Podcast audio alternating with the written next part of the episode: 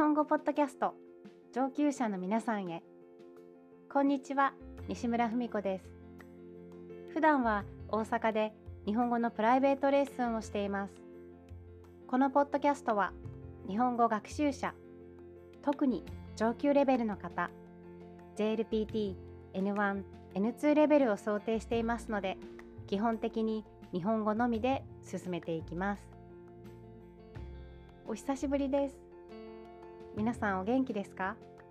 あっという間に9月が終わりに近づいていました。なかなか更新できなくてすみません。大阪はまだ日中は少し暑いんですが朝晩はずいぶん過ごしやすくなってきました。秋は大好きな季節です。日本で秋といえば食欲の秋読書の秋芸術の秋あとはスポーツの秋という言い方もあってみんなが活動的になる季節なんです。その中でも私としては食欲の秋は外せません。今日は日本人にとっての食べ物や食生活習慣についてお話ししようと思います。秋だけではないのですが日本人にとって旬のものを食べることはとても重要でよく日本在住の学習者の方にも驚かれます。旬わかりますか？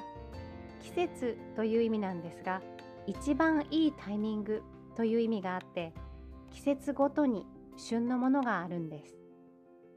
例えば果物では今ぶどうや梨が旬を迎えています。今旬の魚は最近あまり取れなくなってしまったそうなんですがサンマです。サンマはカタカナで書かれることも多いですが漢字で書くと秋刀魚。この3文字でサンマと読みます。日本では秋が来ると食べたくなる食べ物の一つです。野菜や果物は技術も発展しましたし輸入品もあるのでほとんどのものが一年中食べられるんですが栗や松茸が並んでいるからああもう秋だなとか秋から冬はさつまいもが美味しいなと食べ物とともに季節を感じる習慣があります。日本人といっても食べ物に興味がないという人ももちろんいますが割と多くの日本人が同じように食べ物を見て季節を感じていると思います。それから一番いい旬という考え方だけでなく旬を迎えるものの中でもその年の最初に採れたものを食べると縁起がいいという考え方があります。その年の最初に採れたものを初物と呼びます。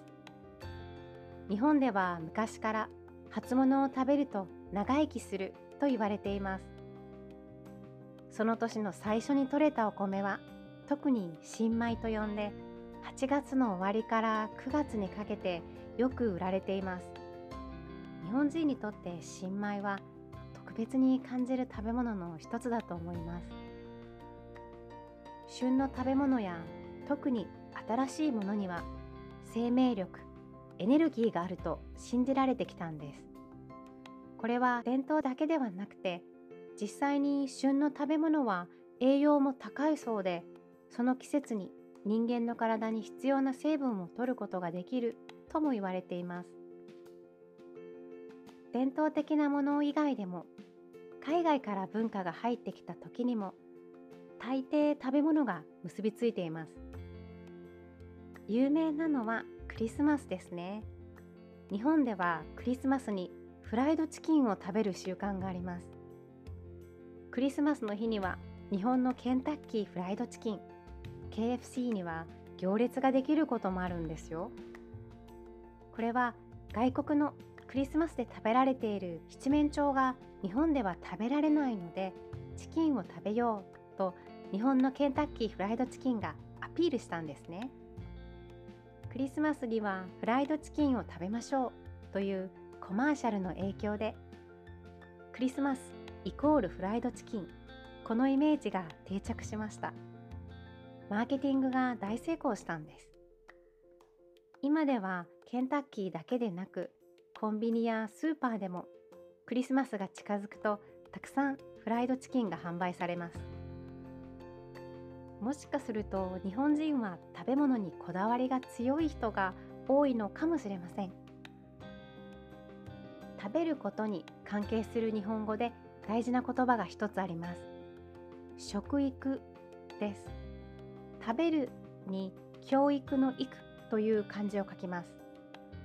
食べ物や食材についての知識を学ぶこと。子どもたちへの食べることにまつわる教育のことを食育と呼ぶんです。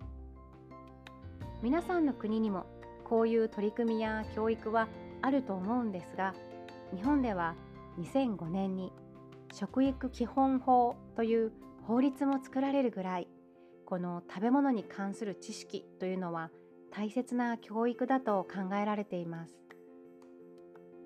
私の場合は理由は何であれ美味しいものが食べられれば幸せなんですけどね。この何々であれは JLPT の文法です。何かに対して関係ない影響がないという意味で使います。理由は何であれ美味しいものが食べられれば幸せというのはどんな理由でも関係ない。美味しいものが食べられればいいという意味で使います。同じ意味で何々であろうとと言い換えることもできます。例えば誰であろうとルールは守らなければならない。これはどんな人でも偉い人でも関係ない。ルールは守らないといけない。という意味になります。何であれ誰であれ何であろうと誰であろうと後ろには関係がない。というような意味がきます。なんとなく理解できましたか？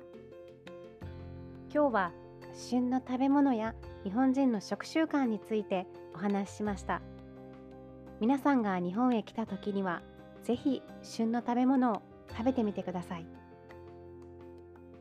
最後まで聞いてくださってありがとうございました。説明欄にアドレスを載せていますので感想や Amazon でのサポートもよければ送ってください。オンラインレッスンの問い合わせも受け付けています。それではまた次回。西村文子でした。